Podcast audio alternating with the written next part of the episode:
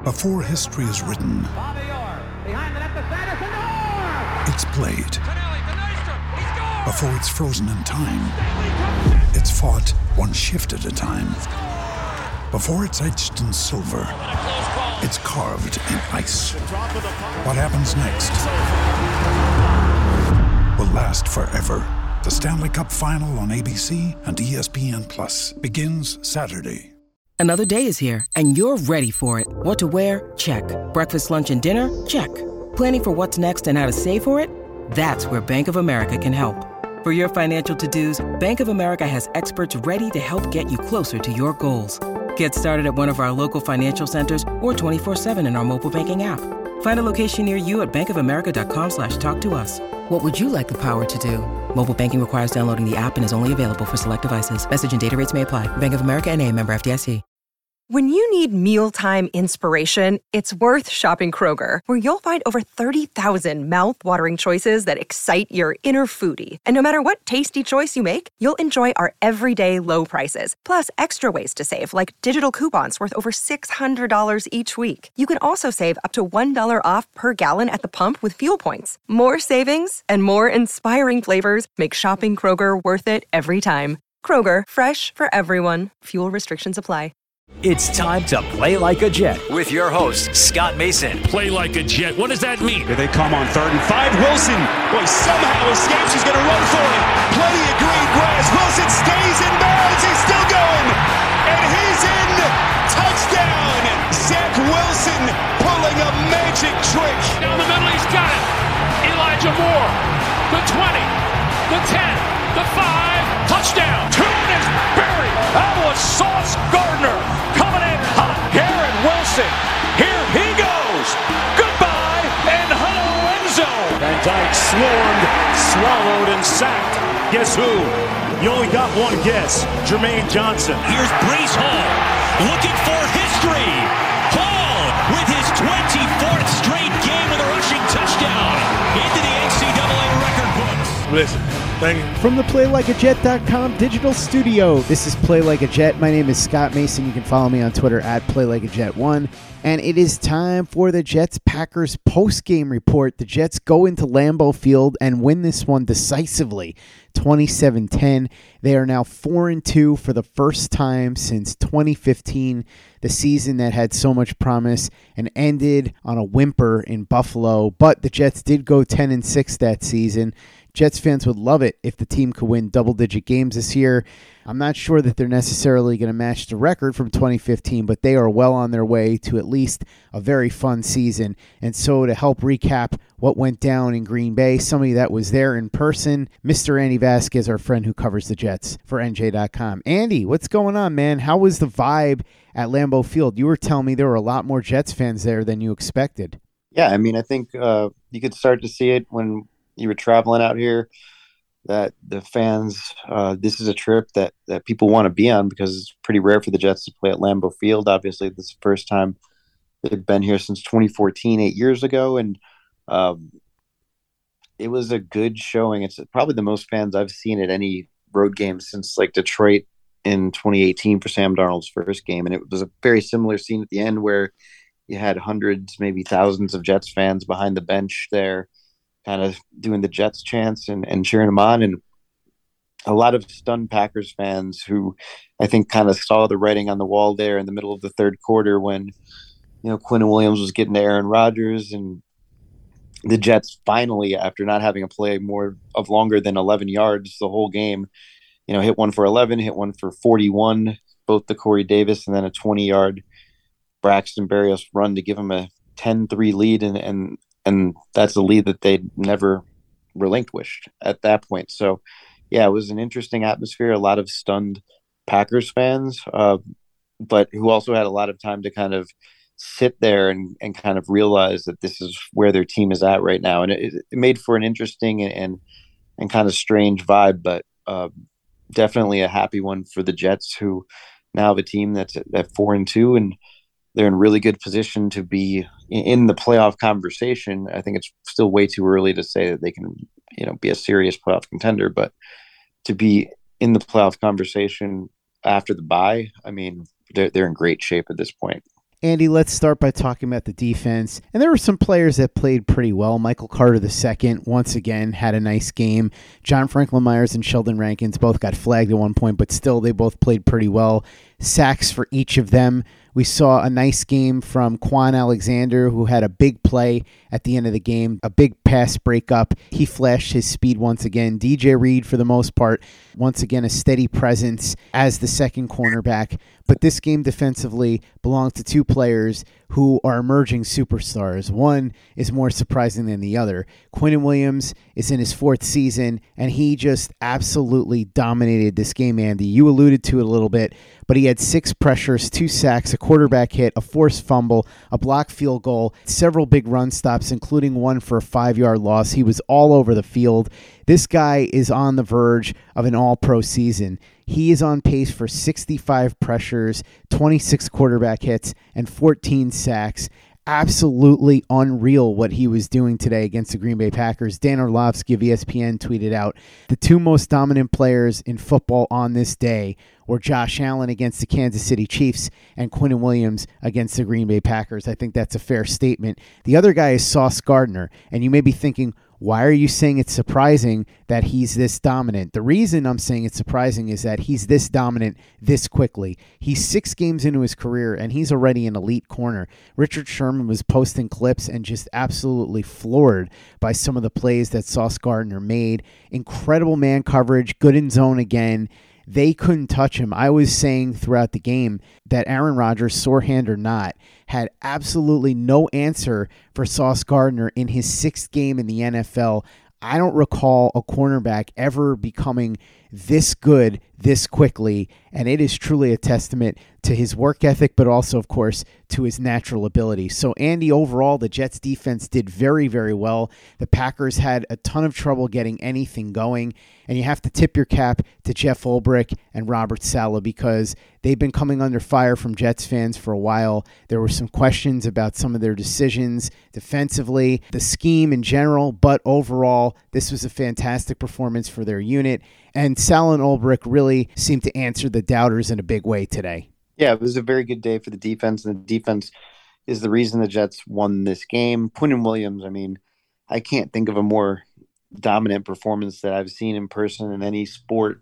Um, I mean, I don't want to get crazy. I'm just saying it was a very dominant performance. It was super impressive. Um, I mean, he had a hand, it seemed like, in every play that was made.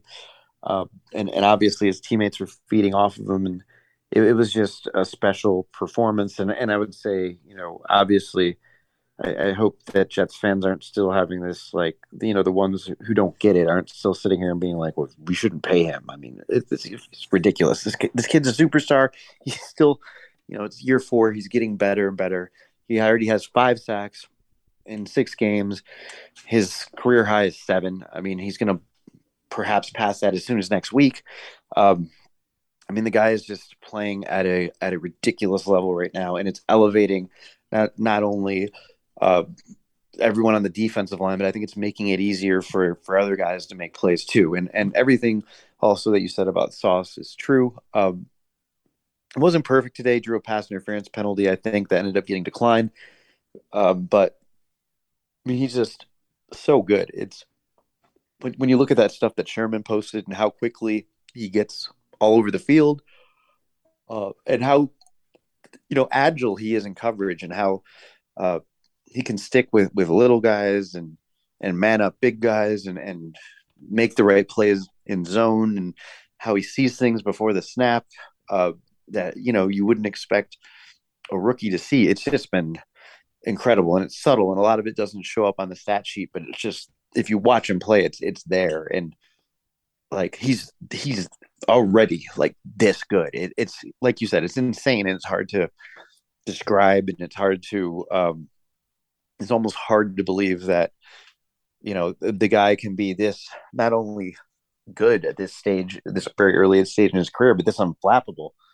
Um, that's I think a huge kind of asset to what he does or or a huge reason that he is what he is at this stage in his career. I mean, everything's just like if he makes a mistake, he shrugs it off and he's like, "I know who I am.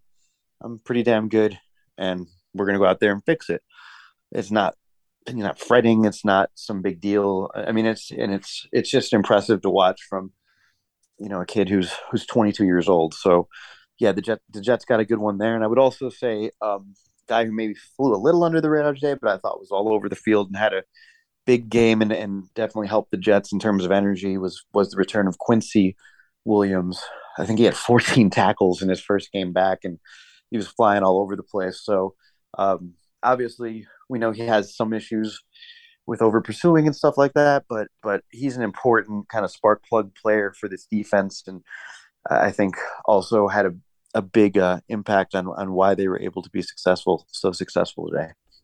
With threats to our nation waiting around every corner, adaptability is more important than ever. When conditions change without notice, quick strategic thinking is crucial, and with obstacles consistently impending, determination is essential in overcoming them. It's this willingness, decisiveness, and resilience that sets Marines apart. With our fighting spirit, we don't just fight battles, we win them. Marines are the constant our nation counts on to fight the unknown. And through adaptable problem solving, we do just that.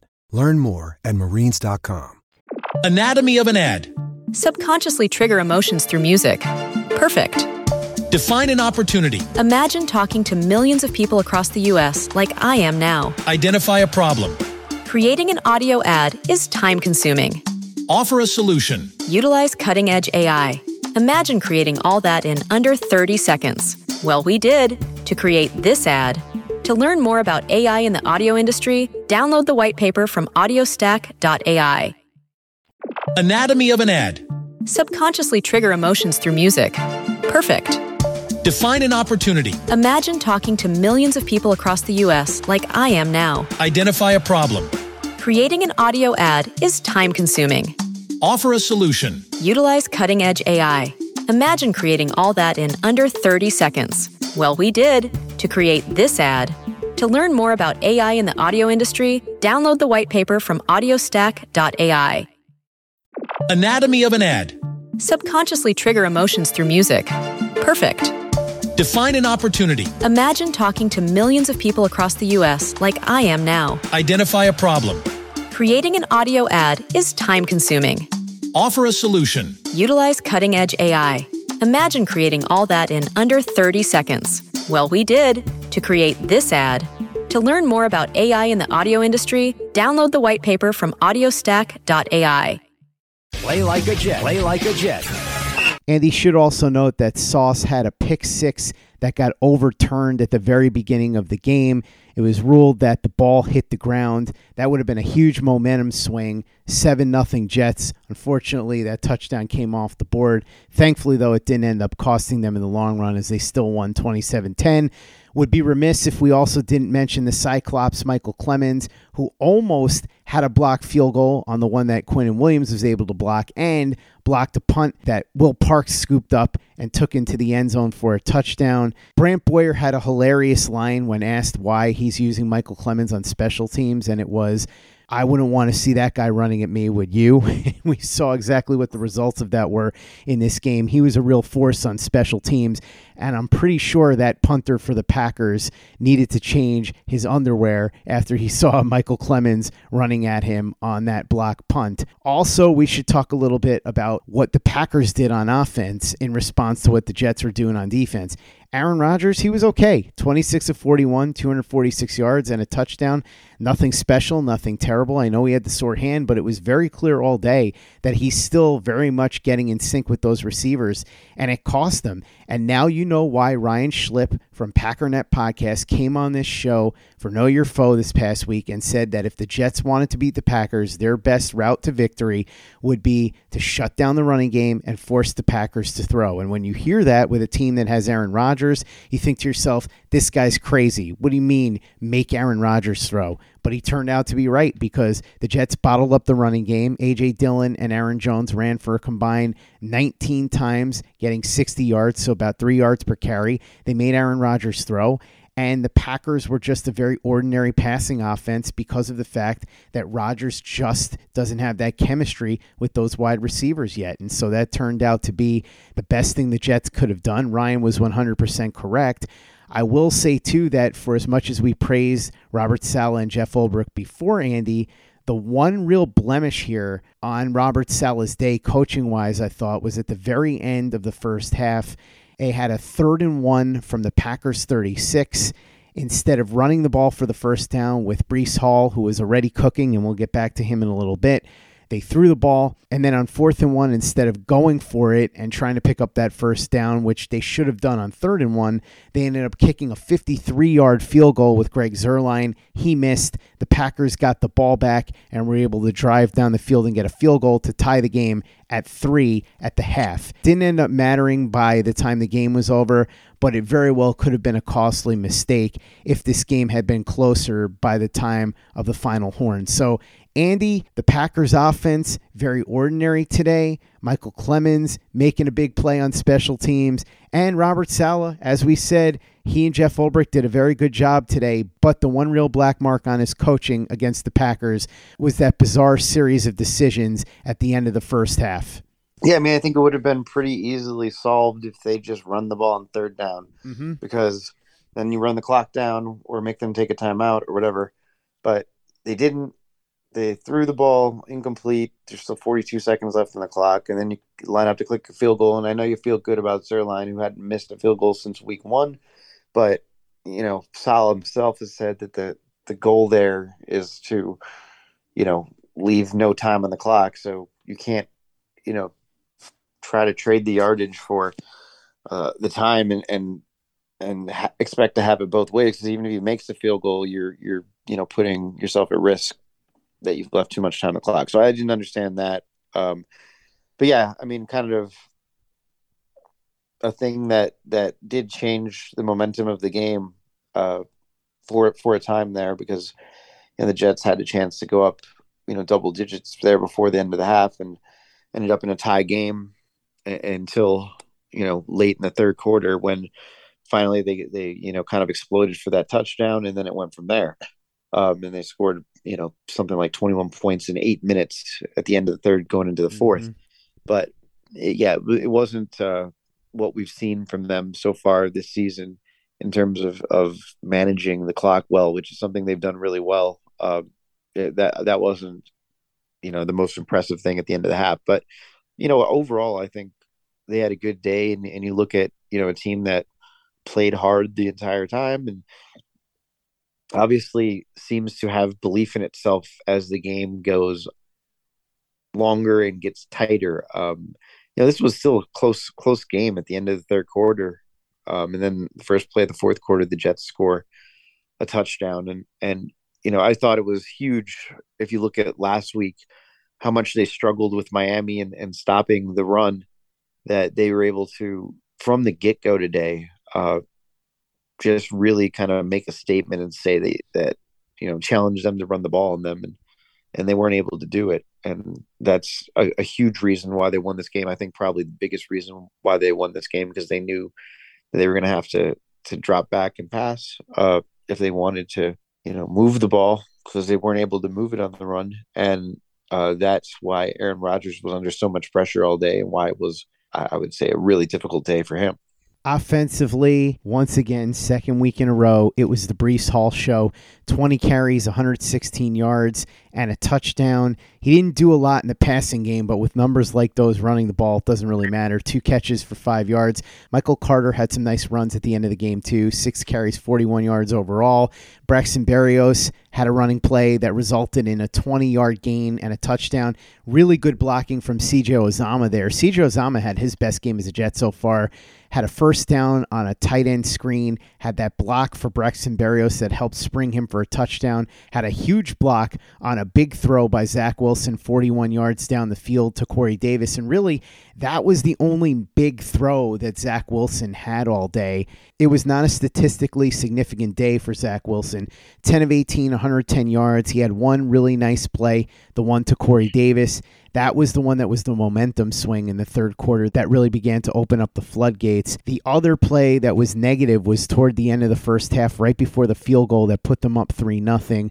Wilson was running out of bounds and chucked the ball up into the end zone. It almost got intercepted. Very well could have cost them three points. So that was his big mistake for the day. He was able to weather that storm. He had the one big play. Again, Wilson wasn't exactly great on this day, but he didn't have to be because of how good Breece Hall was. And as we said last week on the show, Andy, the vision here is for Breece Hall to be the player that the offense runs through. That way, Zach Wilson can manage the game and be developed slowly. And it's the same way that the Seahawks did it with Russell Wilson when they had Marshawn Lynch. The offensive line for the most part, did its job. It had some rough moments in pass protection in the first half, buckled down in the second half, and really did a good job opening up holes for Breece Hall. So, some encouraging signs there for the Jets, even if the offense wasn't exactly the 1980s San Francisco 49ers. Yeah, I mean, the offense did what it had to do. I mean, I think it's really encouraging that they were able to kind of put the game on on Breece Hall and he was able to deliver. And again, it's not like it's a secret uh, the Packers saw the game tape from last week, they knew that their number one objective was going to be to stop Breece Hall, just like the Jets made it their top objective to slow down the, the Packers running game. And, and they just weren't able to do it, which kind of speaks to the high level that he's playing at right now. Um, so to have a guy who, who can go out and get 100 yards when you need him to get 100 yards and, and kind of rely on that in the offense, that's that's a huge deal. And it seems the Jets kind of have that guy right now. Uh, so it, it's going to be interesting to watch going forward.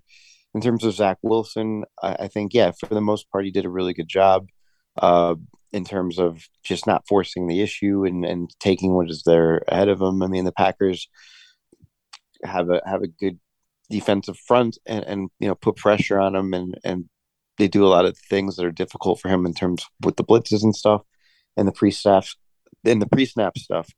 Um, I, will have to say I do have to say that one decision before the end of the first half was insanity, and he's it's a miracle it didn't get kicked off or picked off, and it's um that's exactly the kind of thing you don't want to see from him because uh it's just there's no there's no real ex- explanation or you know defending that uh, you know. Was unnecessary and he shouldn't have been scrambling around that long. And then to, to get himself into a situation where he's tight roping, you know, down the sideline and and then to throw that ball up, it was just wild when you know you're in field goal range and and there's not a reason to do that. And I know maybe he saw something there with Corey Davis, but it wasn't close and it was lucky it wasn't an interception. And that's not what you want to see from your quarterback. So um still some stuff to clean up for him and and you know for most of the day it was kind of a it seemed like a struggle for the offense but i also think like some of that is there you know with the play calling they're maybe saving some stuff until later in the game when they want to use it after setting it up. And if the offense looks worse than than most people would like it to look for part of the game to set up that stuff later in the game i think from what we've seen the last couple of weeks it's, it's probably worth it. So um, it's just interesting. I, I think there is some of that going on, um, but they still need to be better earlier in the game. I mean, when you're when you're talking, um, you know, you have three first downs and and six punts through your first eight drives, which is where the Jets were before. Um, all of a sudden, you know, scoring on on three out of those last four drives, it, has got to be a little bit better than that. Uh, but again, there was a plan today, and, and the plan was to let them kind of ride Breece Hall to this to this victory, and and, and it worked. So you you got to be excited about that, and um, even if it didn't look pretty, uh, it worked, and that's what matters. the Jets are four and two. Andy, I think what it comes down to is the Jets closed strong for the fourth time in the last five weeks, but they have got to get started quicker because they're not going to be able to rely on these late game heroics all the time. They were lucky that the Packers weren't able to do much on offense, and so they were still able to take the game and wrest control away late in the third and into the fourth quarter in this game today at Lambeau, but they're not going to be able to do that every week. So they've got to be more consistent and be able to score points throughout the game. Otherwise, they could run into trouble down the line. Let's talk about two things that happened after the game before we take you inside the locker room and talk about any potential injury issues. The first is Sauce Gardner putting on a cheesehead and running around Lambeau Field. At one point, Allen Lazard knocked that cheesehead off of him And at first, you looked at it and you said, oh no, this is kind of like when T.O. ran out to the star and George Teague followed him and leveled him. It turns out that Lazard actually thought it was funny and he likes Sauce. It wasn't anything that he was angry about. He just thought it was funny to knock the hat off of his head. The other thing that I wanted to talk about, Andy, is Elijah Moore. Now, we've discussed how going into this year, there were very high hopes for Elijah Moore. A lot of people, including myself, thought he had number one wide receiver potential. Hasn't been targeted a ton. Not with Joe Flacco and certainly not with Zach Wilson. He had zero targets today against the Green Bay Packers. And so after the game, responding to a tweet from Rich Cimini of ESPN, alluding to the fact that Elijah Moore had no targets today, he tweeted out, if I say what I really want to say, I'll be the selfish guy. We're winning. I'm grateful. Huge blessing. All I ever wanted. Bittersweet for me. So I'll just stay quiet. Just know I don't understand what's going on either. Now, the problem with this, of course, is that Elijah Moore said he's not saying anything, but in not saying anything, he was actually saying a lot. So, this is why I wish players would stop complaining about team issues on social media. And of course, not that he did this in this instance, fighting with fans on social media, because I think those two things are never going to go well for the player. They're very counterproductive. If you have a problem with the coaches, the other players, and so on and so forth, it's best to handle that internally rather than going on Twitter. Obviously, don't waste your time fighting with fans. There's never anything that you're going to be able to gain from that. So, Elijah Moore, who's generally a quiet guy, spoke up a little bit on social media. And Sauce Gardner, who we already know, has a pretty playful and outgoing personality, giving Jets fans who were in the building at Lambeau Field and the people on social media who got to see this later, this video clip, a little bit of a chuckle on a day where Jets fans got a very fun experience, more fun perhaps than they would have been expecting a couple of weeks ago. Yeah, it was certainly um, a little bit of a different vibe than after the Bengals game at MetLife, where you know it was ugly in the fourth quarter for for the Jets and the fans who who left early. Um, but yeah, I mean with the with the sauce thing, um, it was an interesting situation because he actually left the game in the fourth quarter and was taken back to the uh, the locker room to be evaluated for a head injury, but he made it back into the game, so obviously it was cleared. And then he was out there celebrating with the fans as you know the clock ran out and and after and at some point in that whole fracas he ended up with a cheese head. He said a fan put it on his head. Uh, so at that point, he you know he was enjoying himself, and you can see um, as he's signing autographs, he's trying to head back into the Jets locker room. He's signing autographs. He got a little turned around, I think, um, and and head, headed towards the wrong tunnel, and it, so it happened to be the Packers tunnel and that's where he started to run into with the with the cheese head on. If you look, there's like a Packer security guy that tries to stop him, but like a bunch of people are screaming, so Sauce couldn't hear him. And then that's when Lazard hits the um the cheese the cheese head off of his head, and then Sauce like clearly wanted the cheese to keep the cheese head, so he grabs it hastily, and then and then a police officer at that moment told him, you know, where he was going, and he was like, "Oh, and, and he turned right back around. So afterward, he said, you know, that he didn't realize where that he thought he was just going back to his own locker room. He didn't realize that he had gotten a little bit turned around and you know the excitement and was heading towards the Packers locker room. And and yeah Lazard said you know he likes Sauce. He thinks it's a cool nickname. I th- thought he had a good game. Uh, nothing against him. He just you know wasn't going to let him like run into their locker room or down their tunnel wearing a um, a cheesehead, and I thought it was funny. DJ DJ Reed was asked about. it. He was like, "No, I didn't see the video, but I saw Sauce coming here, and he was like, he almost went into the, the wrong locker room. That would have been bad. That would have been bad." And he was laughing. he was laughing his ass off. So I mean, the Jets got a kick out of the whole thing, and Sauce, you know, walked out of the locker room with the cheese head in hand. So.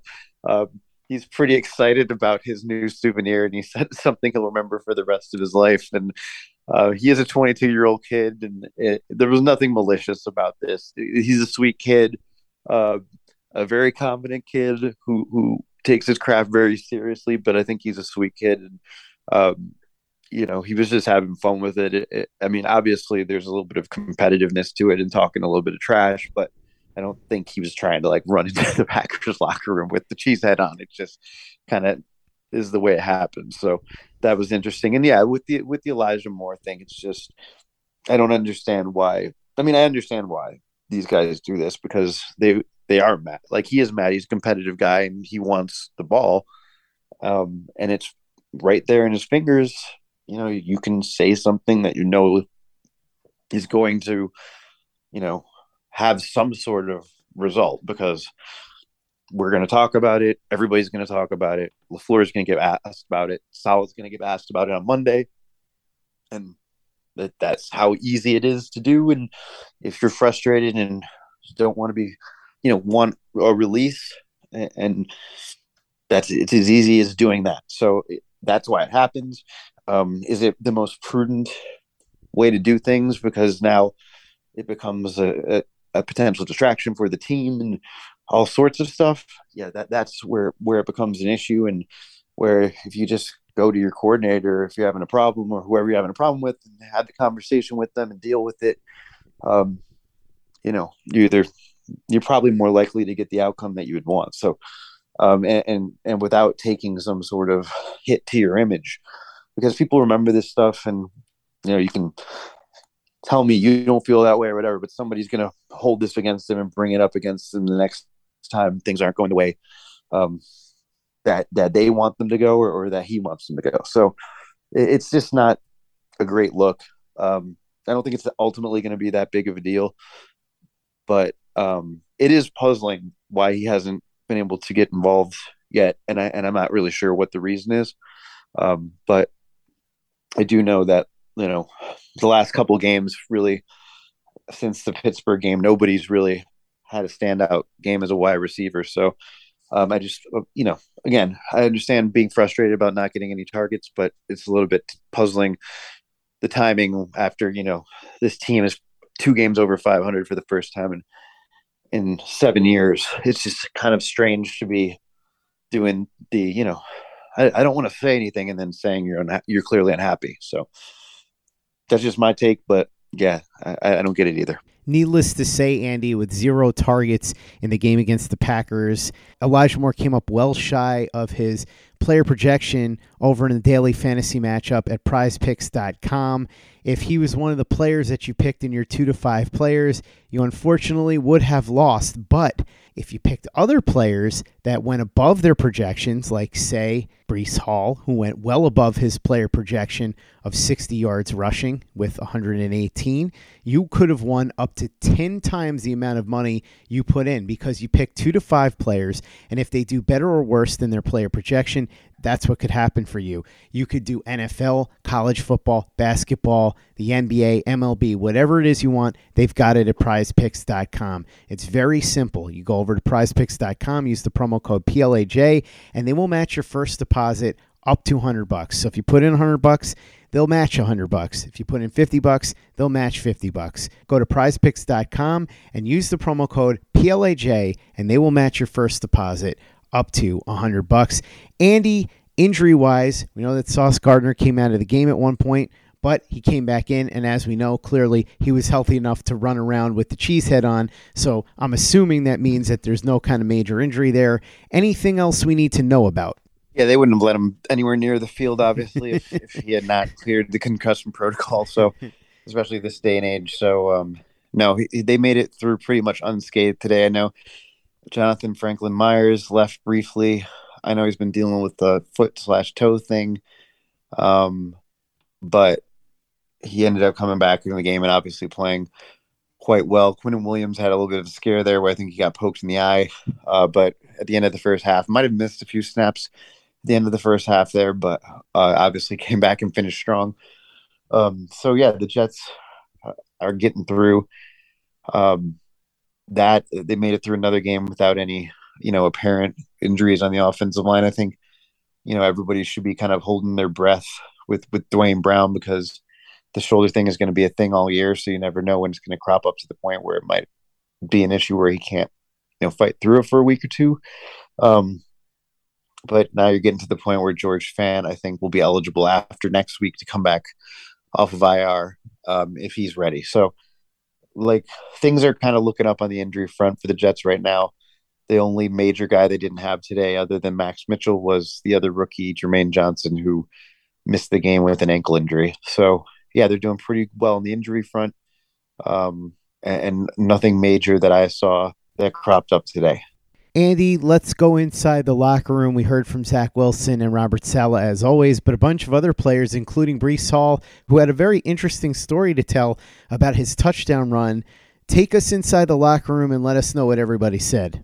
Yeah, with Breece, um, Breece was, you know, pretty excited about the way everything worked out. The yeah, he said basically the design on the play where he ran for a touchdown was not for him to do that. He was supposed to pitch it back to Garrett Wilson, who was then supposed to throw it to Braxton Berrios, who, as it turned out, it was a pretty well designed play. It was wide open. Uh, the problem was one of the defensive ends.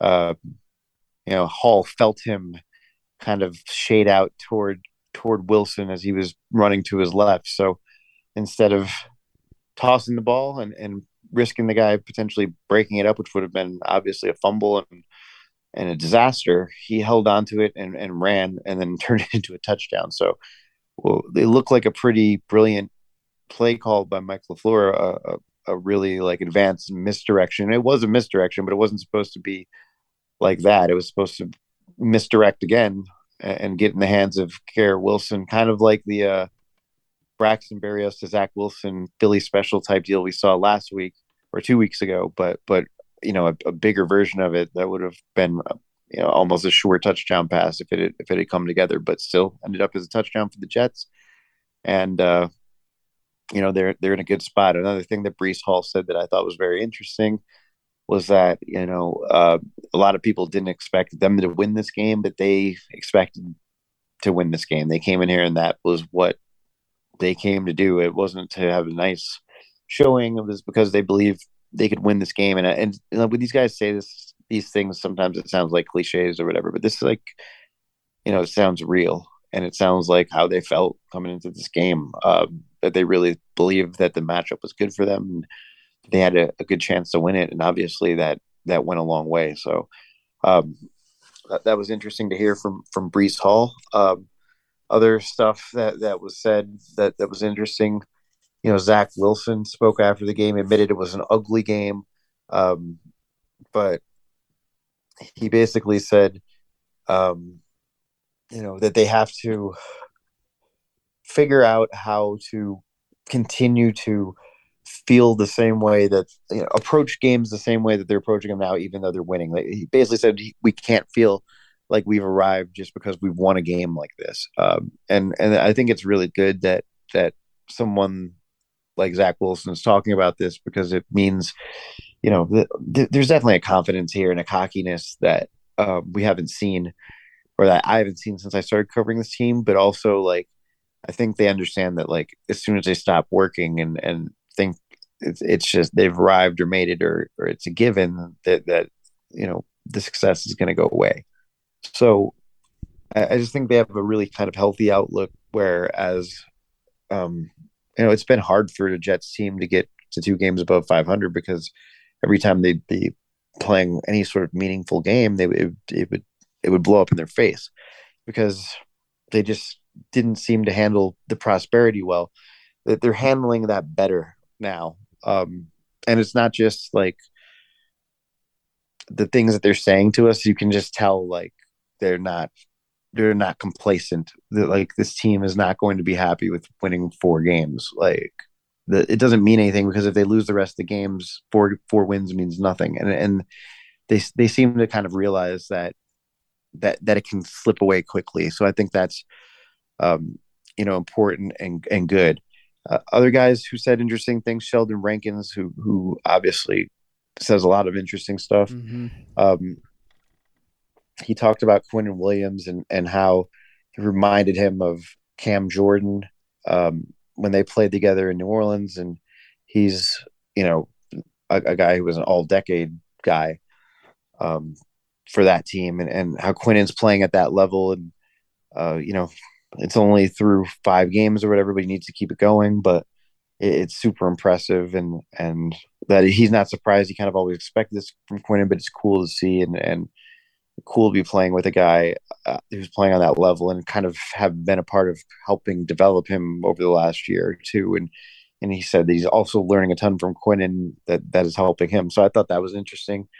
Um, and he and he also talked about how you know they they believe that they frustrated Aaron Rodgers and and how as a defense they want to get in a quarterback's face and and disrupt him in a violent but you know intelligent way. And he said it very um, it, it, was funny the way he said it. It was very like polite almost, uh, like how they're basically trying to ruin the quarterback's day. So, uh, you, you know, this defensive line has been so disruptive when it's on that that it's it's just like a game changer for the Jets. And if they can keep it up, um, I, I, think they believe they have more to give, and, and and it can be so, something that really that they rely on. I think to to keep them in games this year. And and you know, Rodgers even noted after the game it was like the Jets only blitzed like one or two times today. Like they were able to to sack him four times. I think put nine quarterback hits on him, mostly with a four man rush, and, and that's exactly kind of what this team has been looking to do. And and that's why. Um, they're they're so excited about kind of these nasty guys up front. And speaking of nasty guys up front, Micheal Clemons had the block punt. Um, you know, he was really excited about that. It said, you know, it showed on the field and, and he was happy to contribute. And, um, you know, the things are only looking up for the Jets and that, if, you know, what this win said about them is that the Jets are, are coming to play, which, you know, it, I, I think, um, you know, everybody in the room is excited about the defensive line and, and, and Clemons obviously is also a contributor on special teams. But one more guy who said something about the defensive line that I thought was interesting was Will Parks, and he talked about how, uh, you know, this is how they're expected to play, and then he said, "I guarantee you they're going to play this way again next week." So you're starting to see a little swagger in the locker room, um, and it's a cool kind of swagger. Where, like I said, I think there's they know that they have to back it up for it to keep happening. They know that they have to like put in the work during the week. They know that they have to like Quinnen Williams said this too. Like they have to, to stay really um, focused on their communication and this kind of this stuff where they have weaknesses, right? The stuff that comes back to bite them. And if they stay focused on that, um, they feel like you know this th- their talent kind of takes over. So as long as they're communicating and and taking care of the you know the little issues that have cropped up for them when they've had the bad games on defense this season, um, they know that if they do that work during the week, their natural skill will take over on Sunday. And I think that's a huge thing for this defense and something that should be exciting for Jets fans moving forward. Andy, one last note before we run. We should go back to Elijah Moore and say that for as much as we think it was a mistake for him to speak on social media the way that he did, at least he didn't shout in Miles Austin's face and wind up getting sent to the locker room by his own coaches. So that's a positive because we did see that with Robbie Anderson in Carolina. Panthers fans, I just have this to say he's your problem now. So enjoy that. Andy Vasquez covering the Jets for NJ.com. Thanks so much for coming on and recapping the Jets' victory over the Packers 27 10 at Lambeau Field with me. Really appreciate it. For those that want to follow you on social media, check out your work over at NJ.com. Where are they going to find when they go and read your work? And how can they find you on social media? Well, you can find me on social media, Andy underscore Vasquez. Uh, that's on Twitter, by Andy Vasquez on Instagram. Um, I'm really tired, so let me remember what exactly I have running on the website on Monday because I already wrote a bunch of it and it's just been a long day because we, we stayed in Milwaukee, so driving back and forth. Um, yeah, obviously a recap of what Quinnen Williams was able to do was pretty special day for him.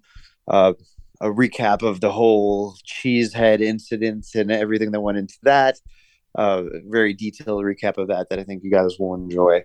Um, kind of going over why I think it's time to believe in the Jets. And, you know, the short version is I don't think they've figured it out fully yet. And they're still winning these games that, that are, are tough to win. And, and today they won convincingly.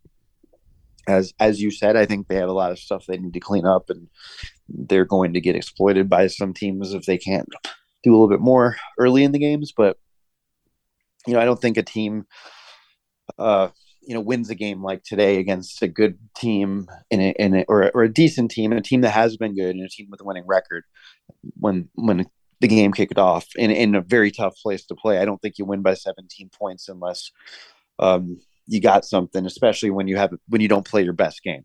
So, um, yeah, I, I think there's I think it might be time to start actually believing in this team and and you know starting to think of what happens if they do unlock that next level and they do it in the next few weeks. What this could this could start to look a lot different than even it does now, and and that's kind of a cool thing. So we'll get into that a little bit. And obviously, we'll get into the Elijah Moore thing and then everything going into a huge game in Denver next week. Another tough place to play. Can the Jets go 4 0 on the road? Um, it's cool. It's cool to be talking about meeting football in October. It's it we're meaningful football in October. It's cool to be talking about a team that's uh, two games over 500 for the first time in seven years. And yeah, definitely come to nj.com, check out all the coverage, and follow me on social media. We'll keep it coming. Make sure you read Andy's work over at nj.com, follow him on social media, and check out everything we're doing over at playlikeajet.com and the Play Like a Jet YouTube channel. The Thunder from Down Under, Mr. Luke Grant, has got some fantastic all 22 breakdowns. And right now, he's got a five things we learned from the Jets' victory over the Packers video up. You can go and see that video and so much more. YouTube.com slash play like a jet. Watch the video, subscribe if you haven't already. Visit our store, teepublic.com. That's teepublic.com. We've got the John Franklin Myers, Quinnen Williams, Bless You, Thank You shirt, the Zach Sisco long shirt, the Zach the Ripper shirt, the Play Like a Jet logo shirt, caps, mugs, hoodies. It's all there. teepublic.com. That's teepublic.com. And be sure to give us a five star review for the podcast on iTunes if you haven't done that already. Easy way to help out the show if you like what we're doing. Doesn't take you much time, doesn't cost you any money, but it goes a long way to help us out. So if you could go ahead and do that for us, we'd be quite grateful. And for the latest and greatest in New York Jets podcasts and content, you know where to go. That's Play Like a Jet Digital and PlayLikeAJet.com. Anatomy of an ad. Subconsciously trigger emotions through music. Perfect. Define an opportunity. Imagine talking to millions of people across the U.S. like I am now. Identify a problem. Creating an audio ad is time consuming. Offer a solution. Utilize cutting edge AI. Imagine creating all that in under 30 seconds. Well, we did to create this ad. To learn more about AI in the audio industry, download the white paper from audiostack.ai. Anatomy of an ad. Subconsciously trigger emotions through music. Perfect. Define an opportunity. Imagine talking to millions of people across the U.S. like I am now. Identify a problem. Creating an audio ad is time consuming. Offer a solution. Utilize cutting edge AI. Imagine creating all that in under 30 seconds. Well, we did to create this ad. To learn more about AI in the audio industry, download the white paper from audiostack.ai. Anatomy of an ad. Subconsciously trigger emotions through music. Perfect. Define an opportunity. Imagine talking to millions of people across the U.S. like I am now. Identify a problem. Creating an audio ad is time consuming. Offer a solution. Utilize cutting edge AI. Imagine creating all that in under 30 seconds. Well, we did to create this ad. To learn more about AI in the audio industry, download the white paper from audiostack.ai. Anatomy of an ad. Subconsciously trigger emotions through music. Perfect. Define an opportunity. Imagine talking to millions of people across the U.S. like I am now. Identify a problem. Creating an audio ad is time consuming. Offer a solution. Utilize cutting edge AI. Imagine creating all that in under 30 seconds. Well, we did to create this ad. To learn more about AI in the audio industry, download the white paper from audiostack.ai. Anatomy of an ad. Subconsciously trigger emotions through music. Perfect. Define an opportunity. Imagine talking to millions of people across the U.S. like I am now. Identify a problem. Creating an audio ad is time consuming. Offer a solution. Utilize cutting edge AI. Imagine creating all that in under 30 seconds. Well, we did to create this ad. To learn more about AI in the audio industry, download the white paper from audiostack.ai.